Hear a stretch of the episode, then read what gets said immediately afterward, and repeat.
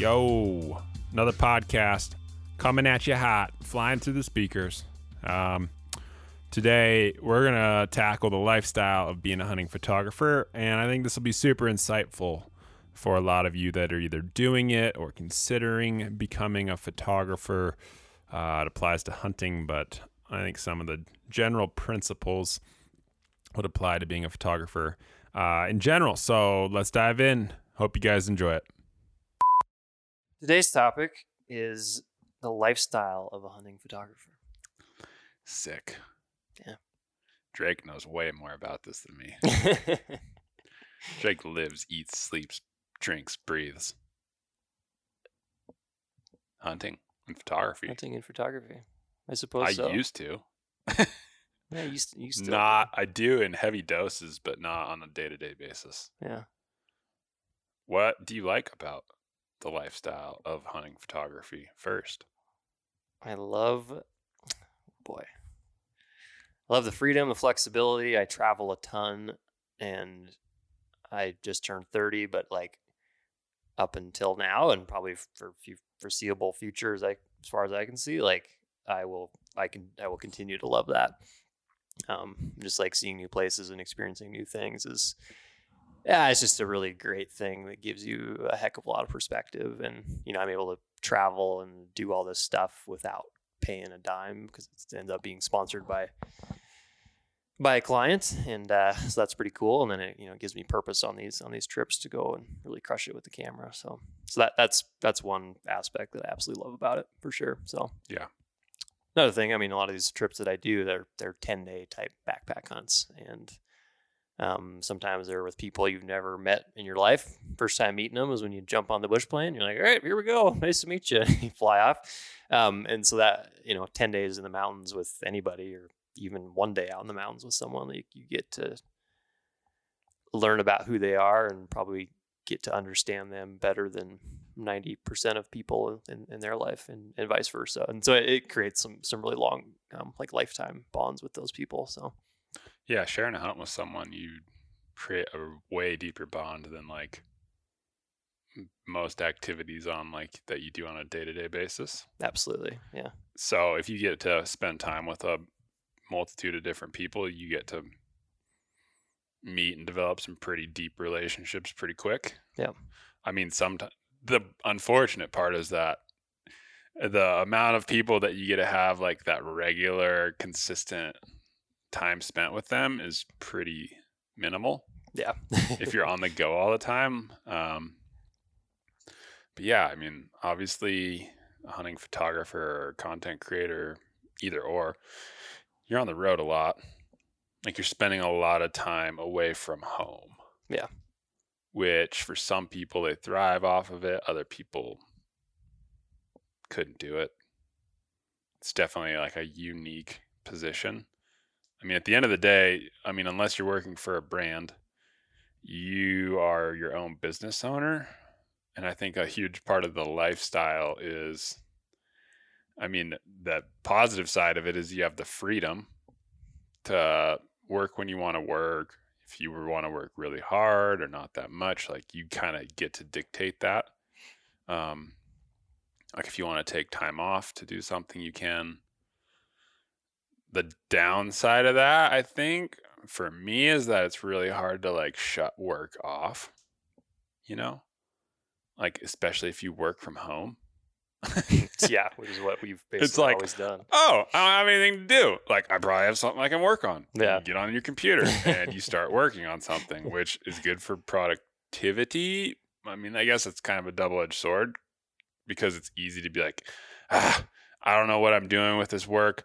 And you just like go to the fridge or do your laundry or, you know, some days like, wow, I don't like, I would have been way more productive if I had a different space. But Yeah. sometimes it's nice. That's just a tip in general for like anybody that's in the freelance world is to try to get out of the house. You know, if you are working from home, just go to a coffee shop, whatever. Use their Wi-Fi, even if it's for a couple hours, just because you're going to have a very a very focused time period when you're at the place like that, Yeah. where there's nothing else to do than what's right there in front of you. And uh, but yeah, Yeah, I've been doing that a lot, but in the past it was all from home majority of the time. Yeah. Because I worked off like a desktop Yeah. computer. Yeah. So that's the advantage. if you have a laptop that's fast and works well, you can work wherever. Yeah. And that's huge. Sometimes it's nice just to wake up and I'll just be wearing like gym shorts and t-shirt and that's like all I'll be in all day and I'll just work from home and might work from the desk for a while, go sit on the couch, make some food, and watch some TV between here and there. which is nice because sometimes it's like sometimes I'll get up. Well, now days I get up early all the time, but in the past sometimes I'd get up at like eight thirty or nine if it was hunting season and I'd been out late, and then I'd work, you know, till ten or eleven. Or if I wanted to go to the gym at two p.m., I could go to the gym, or if I wanted to go to the bow shop. Like the flexibility of dictating your schedule and like being able to adapt and work whenever you want. That was a huge aspect yeah, of yeah. the lifestyle that I liked. Same here. And then the amount of time that you get to spend in the field and like the really cool experiences. Like we both just love hunting and being like in the mountains, in wild places. You get to do a lot of that. So huge pluses.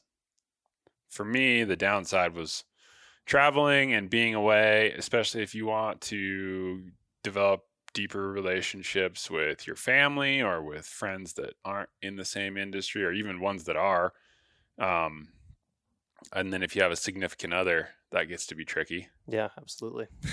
Like, um, they, it's hard sometimes for people to understand what it is that you do and view it as work.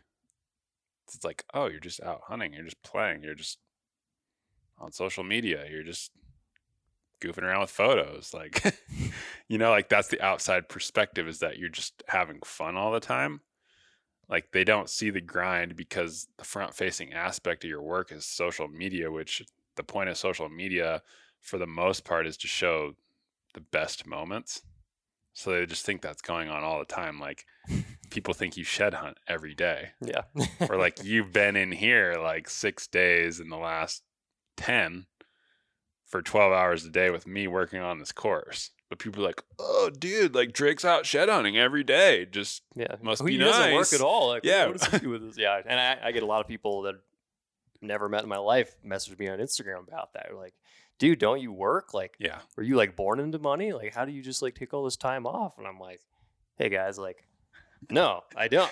I don't Yeah. take time off. I'm, you know, I'm spending. are you a trust fund baby? Yeah. Like, how do you get to do that all the time? It's like, even if I was, who cares, right? I'm just yeah. out doing, trying to do my best out there. But uh, I mean, yeah. I'm glad that I've had to work for everything in my life, but I mean, I probably would not be complaining if I did get a Yeah. check every month. Like, yeah. but yeah, I guess the point of all this, I mean, like, yeah, we work hard and we work really weird long hours and Mhm. we play hard. And then when we're done playing hard, we're back in front of the computer. Um, I've always said that I, and like, I mean, this is, this is a fact. I mean, I, I spend probably twice the amount of time editing and working on my computer and coming up with trips and working on tra- contracts and all the behind the scenes. Probably spend twice as much time doing that as I actually as I actually out like in the field shooting. yeah, like, for sure. It's like two or three times multiplier of spending time on your computer Yeah. versus time in the field. But again, what people see is the front facing side of that, and that's primarily your social media. So Yeah. So you definitely need to enjoy the craft of it. Yeah. The business side of it. Yeah. And yeah, I mean, let's maybe go through like a year because def- different times of the year dictate different things as far as the lifestyle. definitely, yeah. And probably just starting with fall is like, let's say August. Say August. For Well, you, let, us start- back up a little bit actually, because Okay. my, my fall is very much dictated what by what happens in like kind of the springtime months, and so okay. So So when do we want to start the year? We just want to start on Jan 1. yeah, let's do let's do physical year, Jan one. Okay. So. So January 1. So January one, um, that's usually right about when trade show season starts, and I go to probably three to five big trade shows a year. Yep. You know, working working booths as well as um, just going there networking and meeting different clients and whatnot. So how many days for you is like the average trade show? Uh, the average trade show is probably four days. Yeah. So with a day of travel on either So end. that's like almost 20 days if you go to five. Yeah. So That's a lot of time. they're exhausting. Oh, dude, it's brutal. but like the point of a trade show, you know, you're going to it, you're networking, you're meeting with clients, you're talking about the year ahead, and Yep. then right after trade shows is like when you start. You really well, ideally, you're you're dialing in like the trips and the the projects that that you know you want to do that year, and so then Yeah. kind of all spring you're spending a ton of time just going back and forth with the clients, pitching pitching projects basically Yeah. and like you hit you come to the table with 20 projects and maybe they'll bite off on five or Yeah. one or none you don't really know there's a lot of there's a lot of unknown there um, and then you know hopefully by end of springtime june hopefully by june like Classic Drake. He goes from January to June in like Yeah. two seconds. Sorry, sorry, speed it well. inter intermixed with with all of the uh, pitching of trips and dealing with contracts and everything like yeah that that's that's kind of a springtime months there's not a whole lot of projects going on um, and i absolutely love shed hunting Yeah. and so um, this year i'm at i think i'm at 22 days so far Mhm. um, my goal is 30 so hopefully by the time we release this podcast we'll, I'll be at 30 or, or more but uh, yeah. so yeah, I spend as, as much time out there doing that as I possibly can. And uh, yeah, then after that, it's hopefully like going on a lot of these trips and starting to roll out these projects that you'd pitched earlier in the year. Yeah. Let's let's jump back though. Okay. Trade shows. Trade shows. Well, I mean, you work the booth for some brands like Yep. Sitka, which is awesome way to do it because you get to meet a ton of people. You're there all day. You're forced to be. For someone that just wants to attend a trade show, I mean, what should they expect? Should they expect? You know, like I mean, if we're talking about the lifestyle, what's the expectation like when you go to a trade show?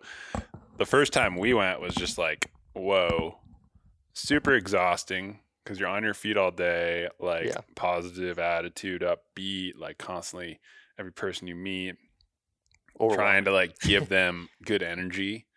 And it's like trade shows usually start what eight or nine a.m. Yep. If you're working the booth, you're there probably a little bit early.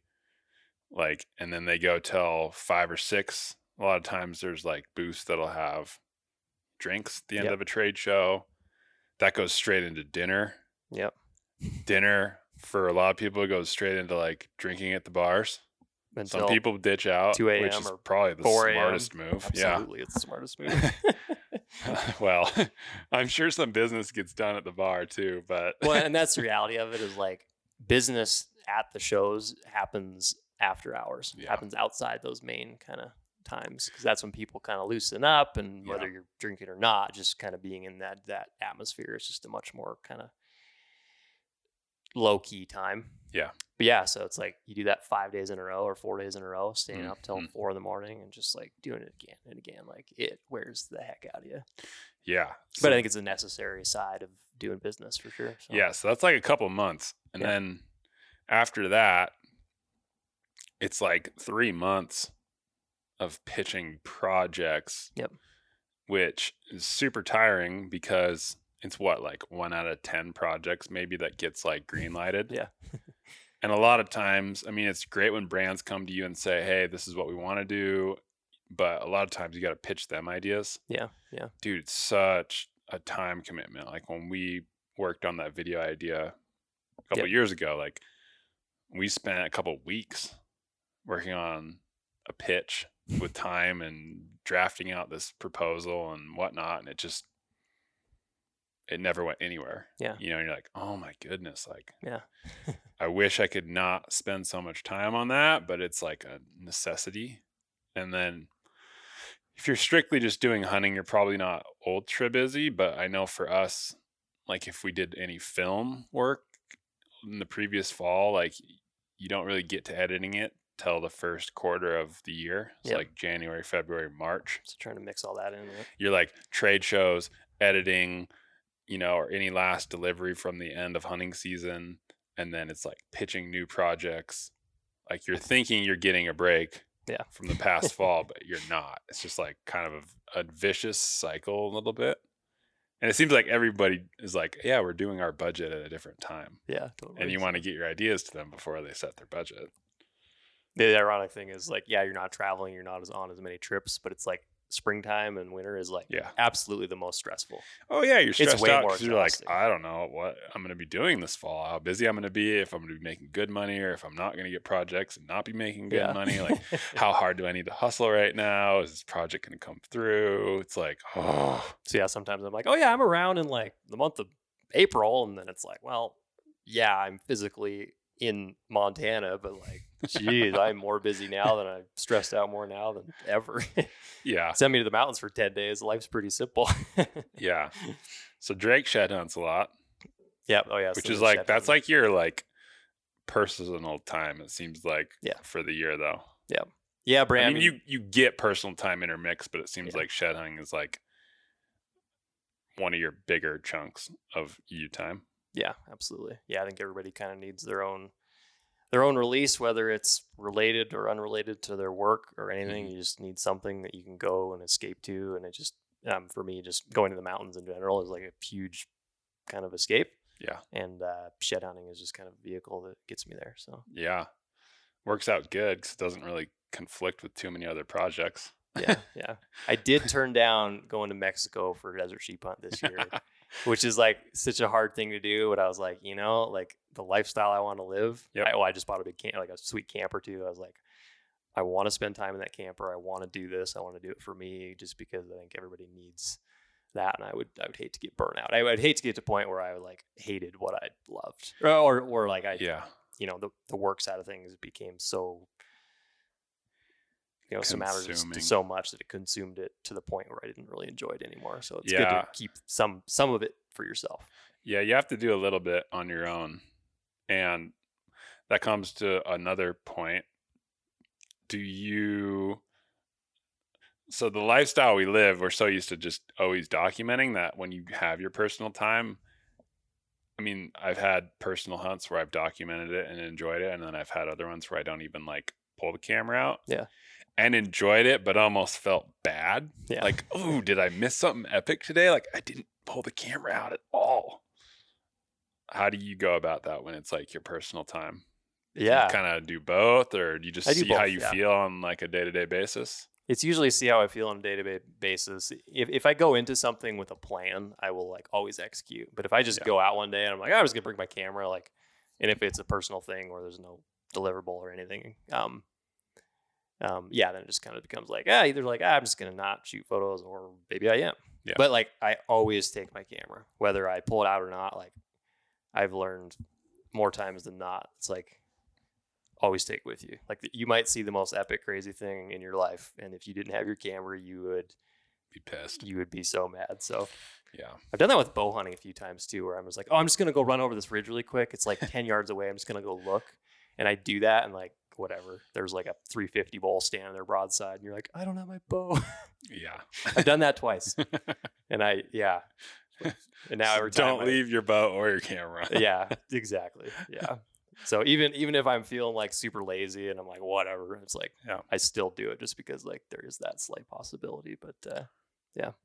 So summertime is always really busy for me, more so because I like to fish. Yeah. And do some scouting. Yeah. I don't feel like I'm super busy usually on projects in the summer.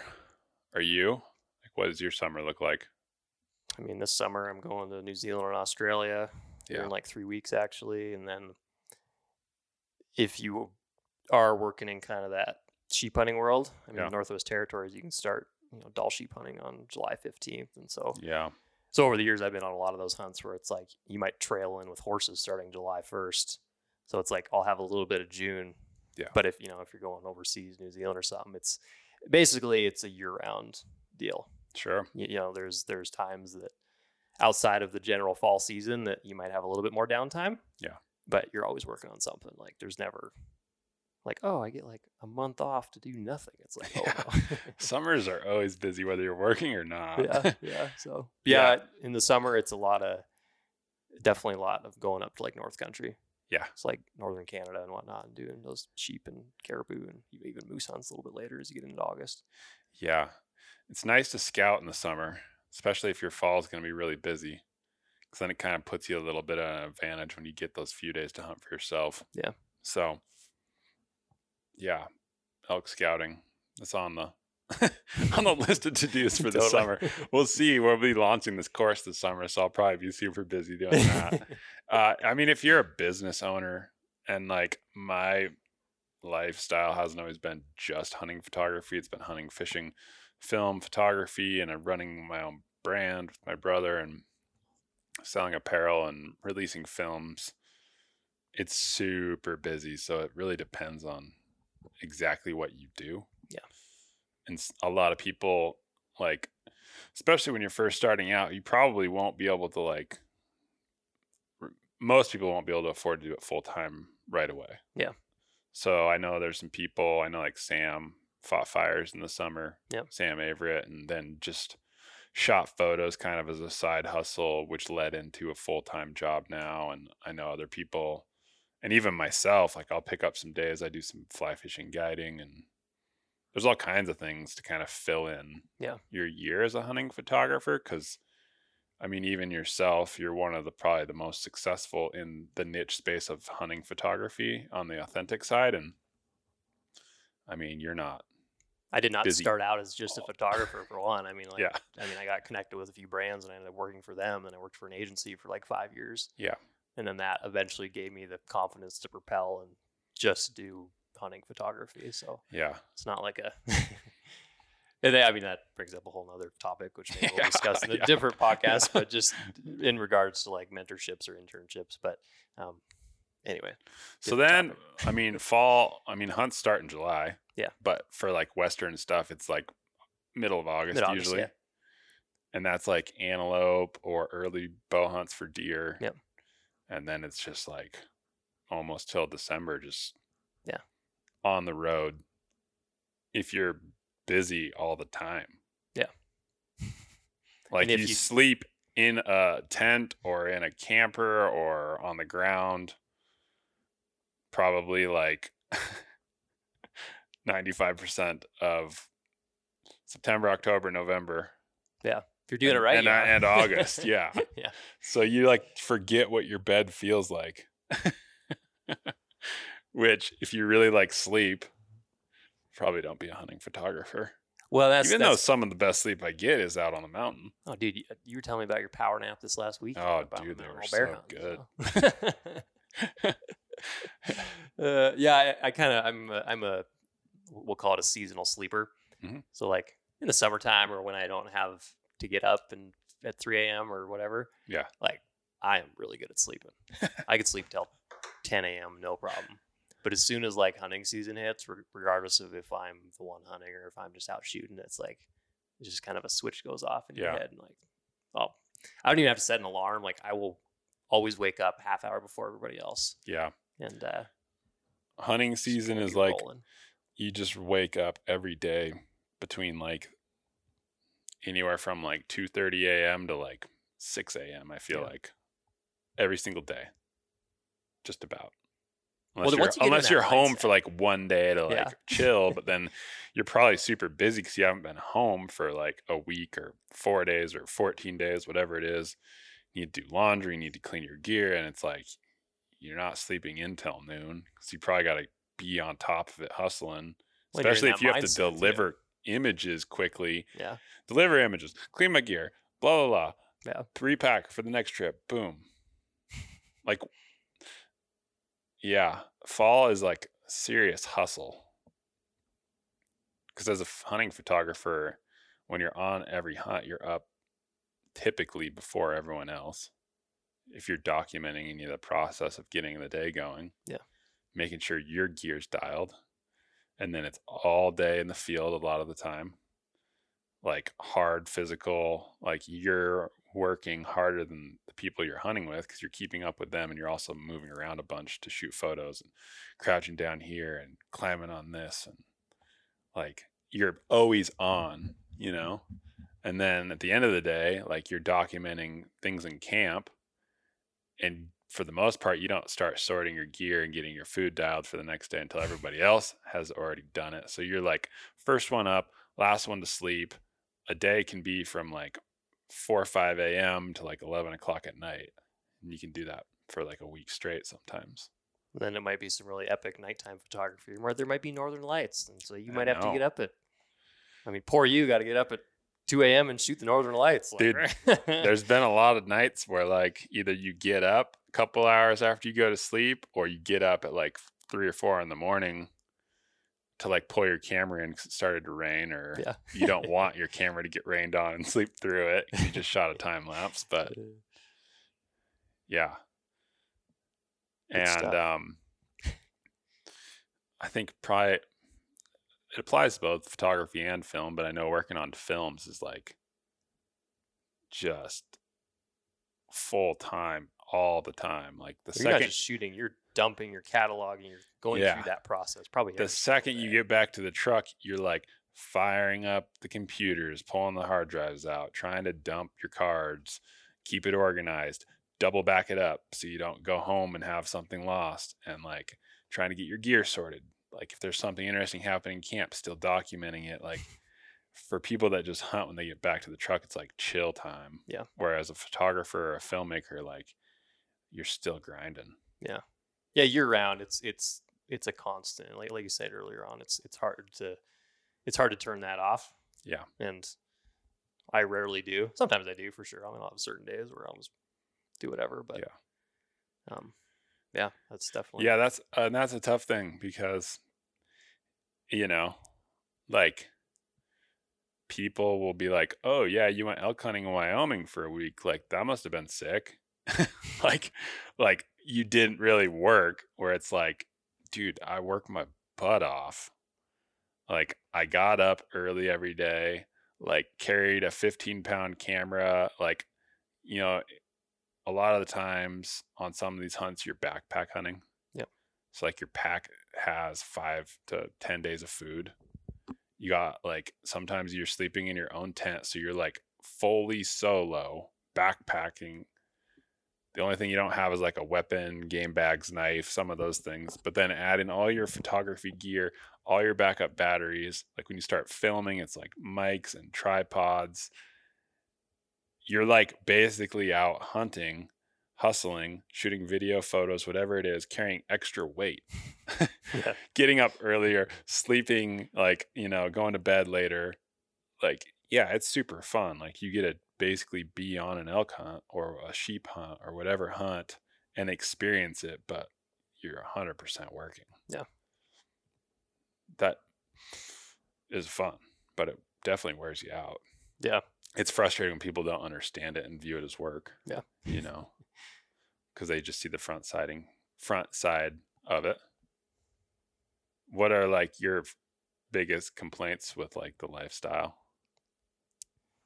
Um, you touched on this earlier, but yeah, like it seems like everything I do with whether it be friends or new people or um, it's like the only time I really see my buddies or if, is if we're hunting. Yeah.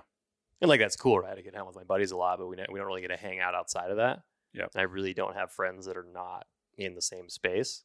Yep. Um, it's, it's hard to because I don't, you know, almost a lot of my friends that that aren't in the same exact space that I'm in, like all those friends, they subscribe to a weekend. Mhm. Like they can only go out on the weekends, and Yeah. and I'm you- like, hey, let's leave like Thursday. They're like, sorry, man, like I got like Saturday. yeah. And I'm like, well, that's lame, Ah, you know. So you end up doing a lot of stuff by yourself if you do get a chance to go out by yourself, Yeah. or you just end up doing stuff with the the very select few people around you that also kind of have a similar lifestyle. Which, Sure. yeah, it's a good and a bad thing, right? But Yeah. that's that's a tricky that's a tricky tricky situation. And then I could never have a dog. I would love to have a dog. Dude, right? Be a positive I don't know how. You have to have like a serious girlfriend or a wife. I, mean, I got a serious girlfriend, but Hope they're around enough to Yeah. like take care of it when you're not home, which yeah, that does suck. Exactly. Yeah. Like, I mean, that, that's a hard thing to come by as well. So, but uh, yeah. Yeah, that's a dilemma a lot of people run into is like having a steady relationship involves a pretty solid time investment and they have to be pretty understanding of what you do. Yeah. Because you're not around a lot. Yeah. You know, and depending on the personality type, I know some people that are like out in the field and they're like, oh, I wonder what my girlfriend or boyfriend's like doing back at home. You Yeah. know, like Fortunately, I'm not that type of person because that'd suck. But for some people that are worried about what that other person's doing, like you're not around that much. Yeah. Like you got to have some trust going Yeah. because nothing sucks worse than like being stressed out when you're out in the field about something that's going on at home, you know? Um, but nowadays we got FaceTime. oh yeah, So you do FaceTime dates from the tent. I know. And you got inReaches and Oh, yeah. You can stay in touch in so many ways. Like obviously it's not like in person time, but like yeah, I mean it doesn't replace in person time by any means, but no, there's certainly it's it is amazing how technology has like Yeah. adapted well it has impacted that i suppose but uh, we don't have to write letters to each other anymore so no, yeah. yeah. I think a big drawback is that you, when you set your own schedule, you try to not do a lot of things on the weekend that the majority of people do. Yeah. I'll be like, ah, I'm probably not gonna hunt on the weekend, or like i usually I'll- work on the weekend I'll hike in on Sunday, you know, Yeah. and like, and then I'll hunt Monday, Tuesday, Wednesday, Thursday, or something, or like Yeah. go in Tuesday, and yeah so you don't get to spend as much time with people. And for me, it has been frustrating because fall, like hunting season's a limited amount of time, and your job is to capture high quality content. And so you either go with people that you know know how to behave in front of a camera or killers or are connected to the brand. So you're not always dictating. It's not always just your personal choice of who you want to go hunting with. And not everybody has thousands of dollars of gear to look the part for some of these shoots for brands where they need to be wearing XYZ or whatever it is. So it's tough to go like, you know, there's plenty of buddies I'd love to go hunt with, but it's like a business decision of like, I need to get good content. And like, unfortunately, it doesn't make as much sense to go hunting with this person. Yeah. Or like, just from a personal standpoint, it's like, I'd rather go hunt with that person than be really hardcore. Yeah. But my job dictates that. yeah yeah i mean your job will always have a pressure on you at some point i wish i could turn that off but like yeah i mean if i, I feel that that way as well mm-hmm. so yeah, it's hard to find time. Like there's some people that want to get into hunting that I'd love to take out, and it's just it's hard to find that time. I mean, uh, uh, the way that I'm dictating my lifestyle is providing me a little bit more of that time, but I'm probably hunting less now as well. I don't know. Hmm. It's kind of a juggle. Yeah.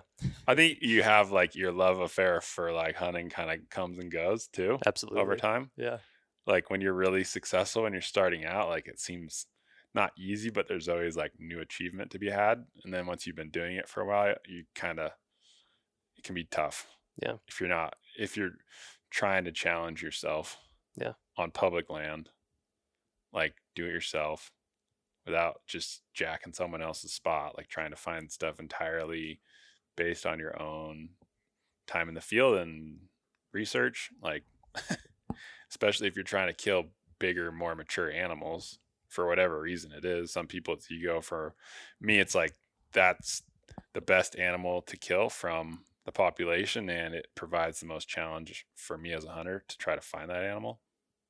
But then it's like, oh my goodness, why do I hunt mule deer in Montana? like, why am I even out here? Like, it's awesome, it's gorgeous, but like, man, when I, when I first went out on like freelance life, I was like, oh man, like I'm gonna work on the weekends while everybody else is hunting, and like you say, like go out Sunday night and hunt the whole week. yeah, Like at first, I was like, this is epic, and like from a hunting perspective, like yeah, it is sweet because there's a lot less people out there, and you, Yeah. there's a lot less hunting pressure, and the animals kind of um, relax a little bit. But after a while, you kind of get like lonely. You're like, man, like never gonna like I know. do anything with people, and like. If you would ask me that even two years ago, I would have thought I was absolutely insane. Yeah. But it's like I don't know. I just I think as you grow older, you kind of like prioritize things a little bit differently, or like like you say, you Oh, have yeah. success, and you're just kind of like, oh, like I'm ready for like a, a little bit of a new thing, or like sharing this experience with somebody, and Yep. kind of the lifestyle we live is like either you're on a hunting trip documenting, or you're doing stuff alone because you can't hmm coordinate with other people that live a little bit more traditional like work lives to to go with you. So Yeah. Yeah, I think just the older you get, especially with like a passion or pursuit or hobby, whatever you want to call hunting, once you've achieved success, you just want to share it more with people. And I mean, I see young guys that like are just getting into it and they're just like, they just want to do it every spare second they can get, whether it makes sense or not, where it's like, you know, as you get older, it's like you try to limit some of your time mostly because you're more busy working and trying to be a professional at what you do, to where it's like, I know it's probably not good right now. Like, I'm going to work and then I'm going to take advantage of when it's actually good and go out rather than like aimlessly, like, you know, we used to start bear hunting the day it opened. yeah. And sure, there might be bears out in the spring or, you know, the first few weeks, like you can find and kill a bear, but the best time are the first couple weeks of May, like year after year. Yeah. So maybe you should work Yeah. and spend more time when it's good. And those are just things that you learn over time. And then I think the older you get, priorities shift inherently from person to person. And like hunting's still super important to what I do, but not as much as when I was like starting out, when I was like early to mid 20s. Do you think, and granted, you've been in this space for a long time, but uh, do you think you hunt more now than, or because you're involved in the un- industry, or because you've been involved in the industry, do you think you hunt way more now? Do you think you're a better hunter um, because of it, or say you, you did something else, would you hunt way less? Like, what do you Mm, think on that one? I think that I get a hunt probably more than if I did had a different occupation. Like just for personal reasons, I'm scaling that back to spend more time on other things, but it taking the job that I did and being in the outdoor industry and creating content, especially since we got to be in front of the camera, I got to hunt way way way way more than most normal people. So that helped help Travis and I get really good really quick because we got to like I mean there were years where like we were out for like almost a month straight hunting elk. Sick. You know, where some guys might get 5 to 7 days. Yeah. And like you get basically 3 year for 4 years of experience in 1 year. Yeah.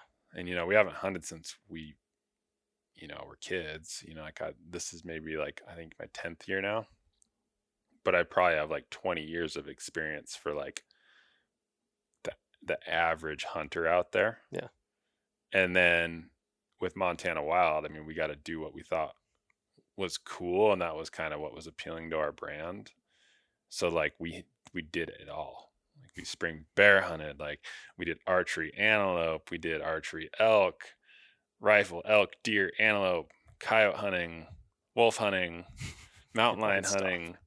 So it's like we got to when you get to pursue animals in that many different scenarios and environments from the plains to the mountains to whatever you just learn a lot about hunting i don't think i'm like a great amazing hunter in any one category but i feel comfortable going into any hunt and having a good chance at killing something or probably the biggest correlation to hunting photography is I could go on just about any hunt, understand what I should be capturing, and also if it's just me and one person, be able to kind of be a sounding board for like ideas on tactics. Absolutely. Because both you and the hunter want to kill something. Yeah, Like yeah. the hunter's there to kill something. Yeah, you're not just an observer when you're the photographer. like, No, and the- very much an integral part of the hunt. the chances of him not being like, hey, what do you think are like slim to none. Yeah. and when you could be like, yeah, like I think this and here's why, like you just build trust and confidence in like the team, Yeah. like you end up getting better quality of work. Absolutely. Yeah. So, you get invited back. oh yeah, just like damn, like that dude's a killer. Like, like we crushed. Like let's do that again next year. So, yeah, um, and then hunting season is over for most people at the end of November. December's like catch up, yep. maybe like chill a little bit, but it's like Thanksgiving and the holidays are right there. Yeah. So like you're probably spending a lot of time with family, which you haven't seen in a lot in a few months, and And nobody at the brands that you work with or your clients is working either, so you don't really have any like Yeah. deliverables or anything on those those hand those couple holidays. You can kind of take a chill chill pill for a bit, but yeah. Um, do you pretty much always travel with like your work set up to like be connected then? yeah, yeah, I do, and uh, I found that a really big value add to the clients is being able to turn over images, even if it's just like, hey, just got done with a hunt, like here's like five, six shots, um, and I'll just uh, through my hotspot on my phone. You know, Mhm. so, so, you know, my phone connects to the internet, and then I can connect my computer to my phone. Yep. Um, and then I can send images or, and stuff to clients or video clips. Like Yep. they absolutely love that.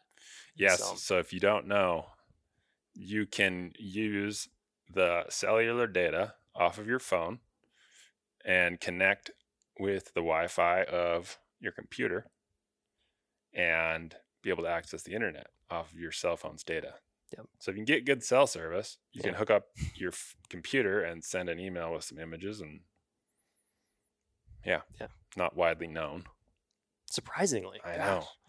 I mean, An airdrop. I had heard about it, but it wasn't until like probably earlier this year that I actually like started utilizing it. Yeah. So yeah. I, I was stay wondering- hungry, I guess. totally. I mean, honestly, that is a really great value add. And I, I was shooting a video series for Sitka uh, this fall, and like I was able from the field, like live, Mhm. like sleeping in a camper. I was like editing on the computer, like on this video project, and then I was able to um, basically upload a high res to YouTube and then send Yeah. it off for approval from the field. And like we thought we were gonna have to drive to town, and, and I, I only had like two bars of service, yeah. but it was like that was sick. Yeah, it's sick if you got unlimited data too. Well, I didn't. I had like I think I had five gigs or something. you gotta be pretty hotspot, so, careful. yeah, oh man, I was like, gosh, I hope this works. Uh, anyway, but yeah, no, I do travel with my. Uh, I got a laptop, and then I've always got two hard drives. Um, one is my primary copy, one is a backup. Yeah. so just always making two copies of everything. So yeah, you definitely get good at packing, living this lifestyle, living on the road, sleeping in random weird spots, not showering on a day to day basis. pretty used to it. Yeah. Yeah. Question: What's the longest you've ever gone without showering? Dude, I bet it was like two weeks in the breaks. Nice. When we filmed the outlier, I think I was out there for like 30 to 35 days during archery. Yeah. And I think the longest I went was two weeks. Wow. There's like not anywhere you really can shower in the breaks. you wouldn't want to go. I had to drive up water. to I drove up to Malta like when I needed gas and like at the truck stop you can like get a shower.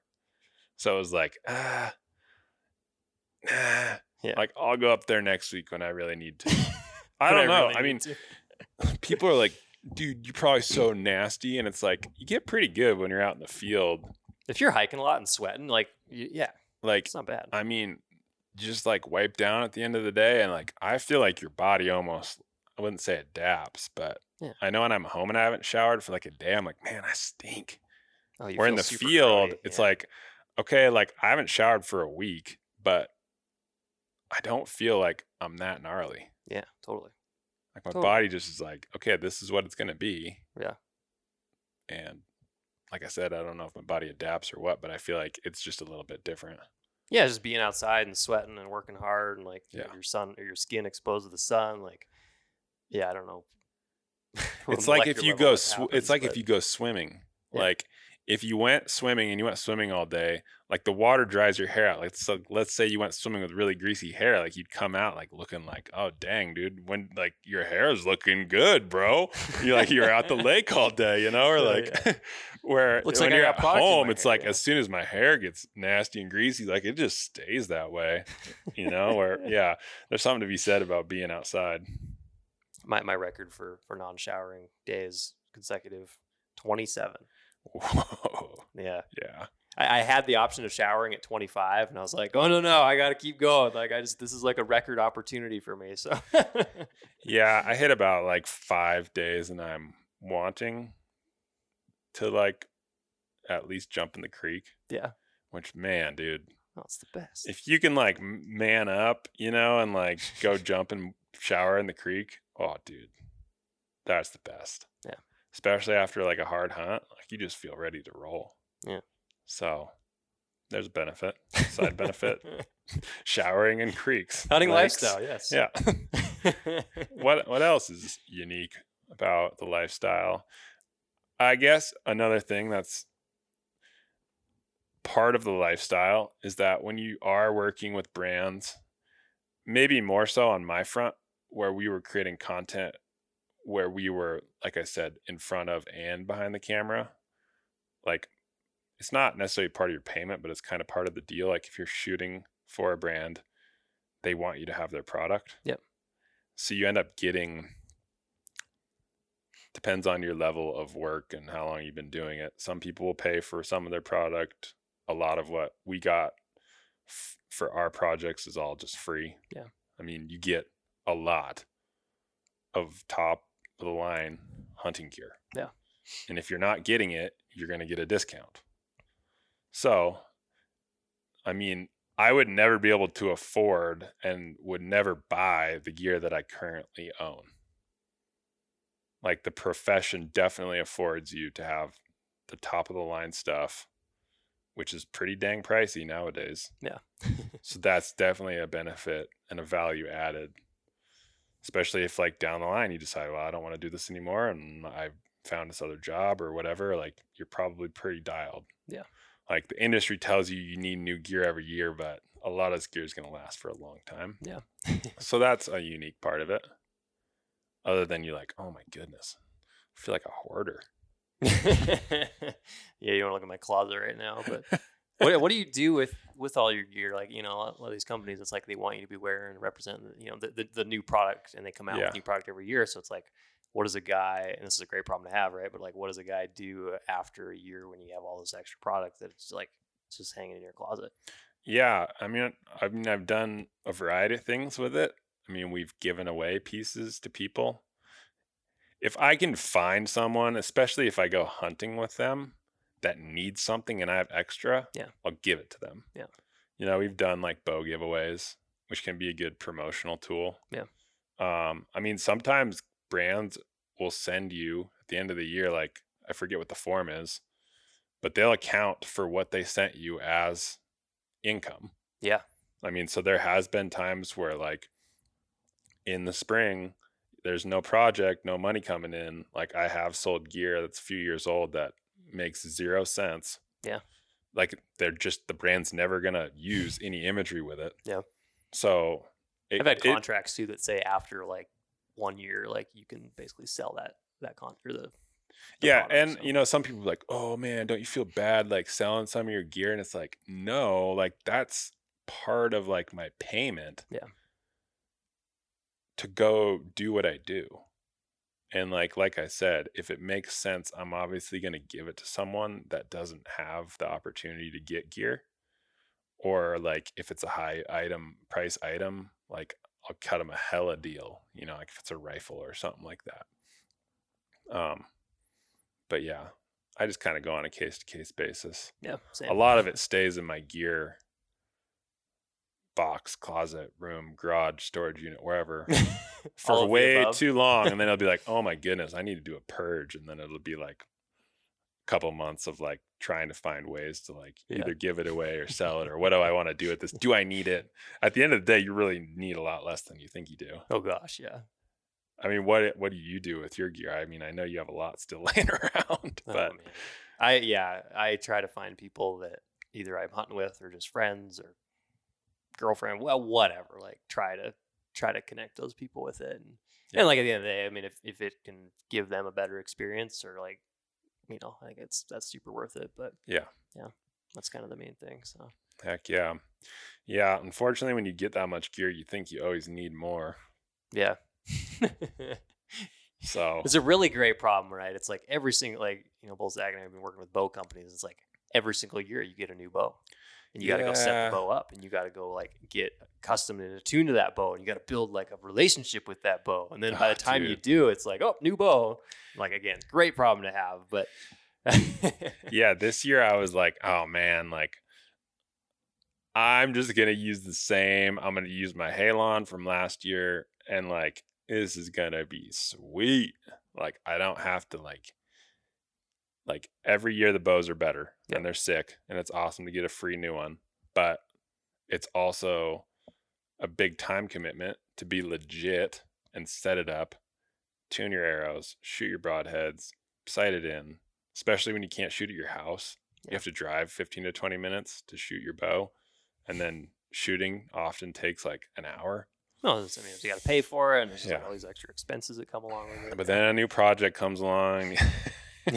now I'm to be shooting a new bow, which is awesome. I'm stoked. But I mean, yeah, that is like a good problem to have, I guess. Yeah. Like people First like, oh my problem, but- goodness, dude, Yeah, you're screw you guys. But like that's just a perk of the job. Other people get sick 401ks and health care. Part of our job, if you're self-employed, you got to pay for your own health care. You got to set up your Yeah. own retirement account. You got to be smart with your money. Yep. A lot of people aren't. Oh gosh, yeah. I'm 32. I just got a 401 or a Roth Yep. started this year, which is like totally fine. Like I don't, but I if I started 10 years ago, I know, right? I have be doing pretty all right. And a lot of people that start out when they're starting their business, you're so focused on your business, you know, you're trying to kind of cut costs and Well, yeah, you put all your money back into Yeah. the business and whatever. You don't think about that stuff. So and healthcare is like you want to have some type of policy. lifestyle we live, yeah, never have not been seriously injured, never broken a bone, never needed uh, like a surgery to repair a joint or anything like that. So I just get like something where like I have a high deductible. Yeah. Where if something bad happens, I'm not totally screwed. Yeah. But I'm not the person that goes all the time. But even a high deductible plan still costs a fair chunk of change. Oh yeah, like I pay four hundred bucks a month for a fairly high deductible plan. Yeah, dude.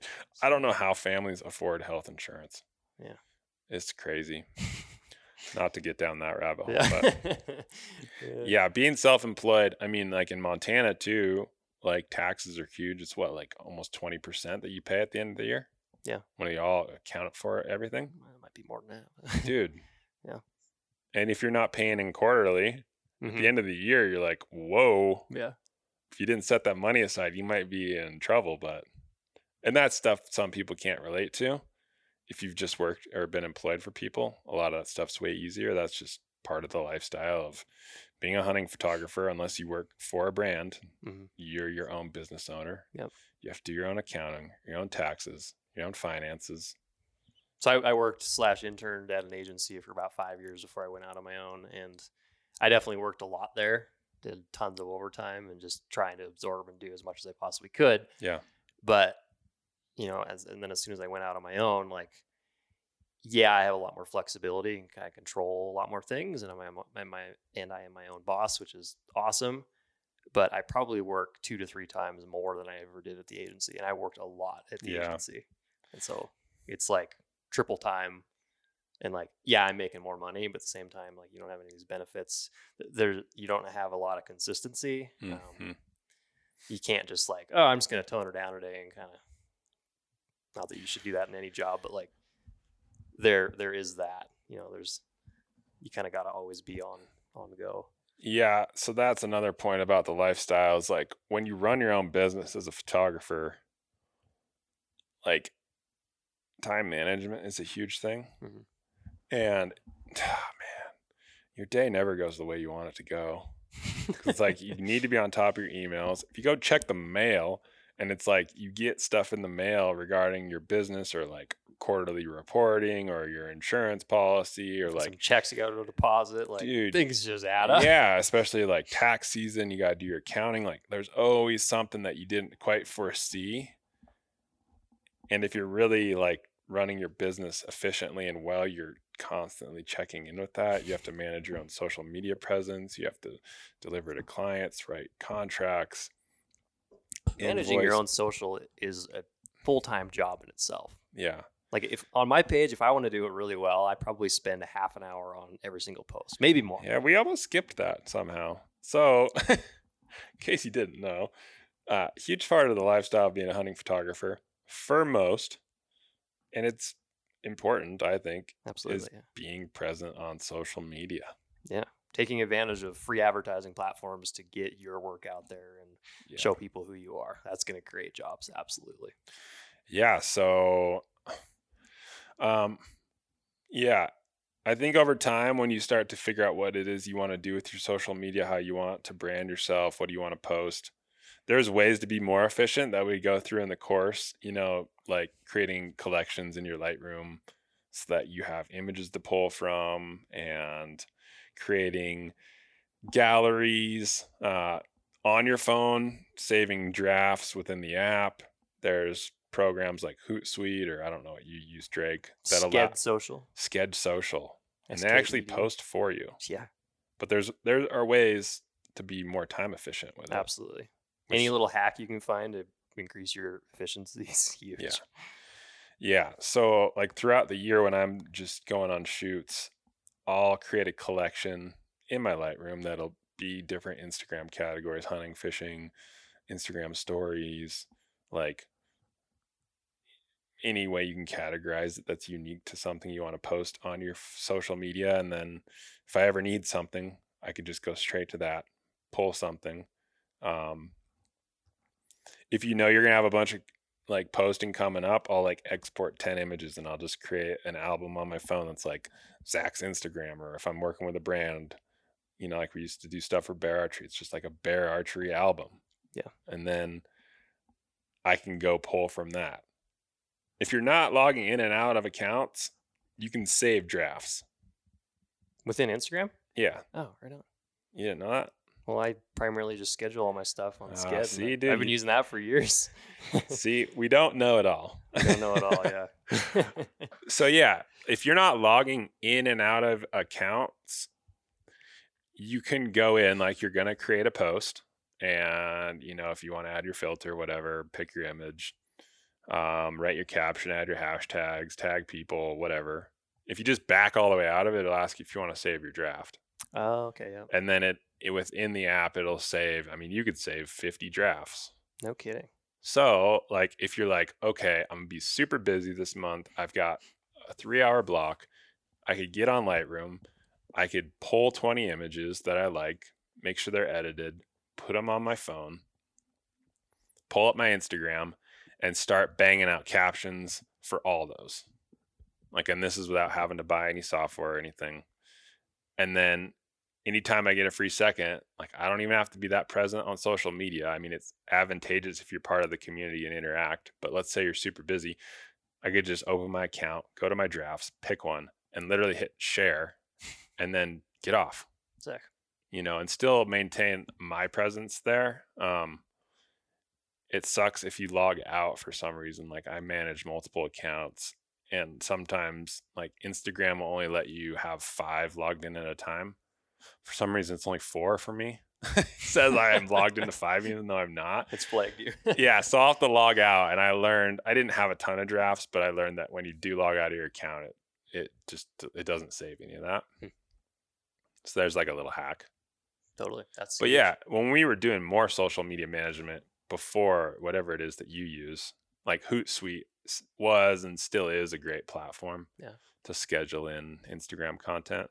And so that one, like you scheduled on their site, and then they they send you an email with the post. yeah like i'll just i'll write you know you upload the photo write your caption you'll schedule it and you can see all your scheduled posts on a calendar and stuff like that um and so then it just sends you a notification to your phone like if i had Gotcha. a post scheduled tonight at eight o'clock eight o'clock i get a hootsuite notification open it up it copies the photo and the image oh and you know it says are you logged into the account you want in instagram you click yes or no it takes you straight to instagram and you post it super quick nice, nice. That's cool. but you have something better than that it's Yeah, more so- pricey for what i would have had to use it for but Yeah, I think if you're getting going, it's probably a bad call. But I think I pay.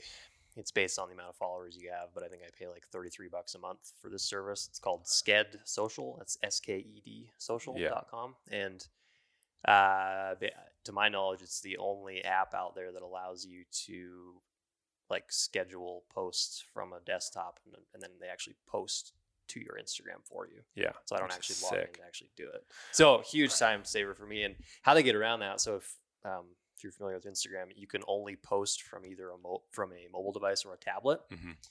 And so they they basically there's no way you can post directly from like a desktop computer or a laptop or anything. yeah So the way they, the way they get around that is this company out of Australia. Um, um, I, I talked to a representative there like a year ago, and I, I guess they have a giant warehouse that's just full of tablets. and apparently, like one tablet can apparently be logged into more accounts than a mobile device. So they have like this warehouse full of tablets that's logged into all these different Instagram accounts, and um, then then those are connected to a computer.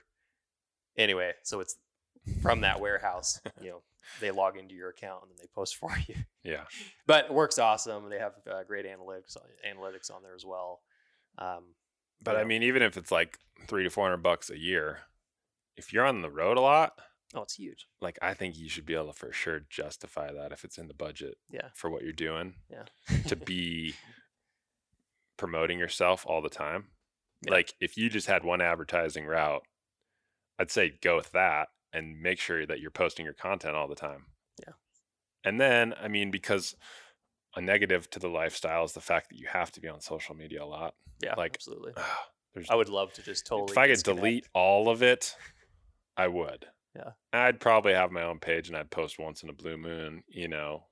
But that's maybe just my view of it because I've had to spend so much time on it. Yeah. You know, I'm sure just more peop people that live a normal life and don't spend a lot of time on there might view it differently, but yeah, it's worth it sometimes to not have to be on there all the time. Yeah. so, things to think about.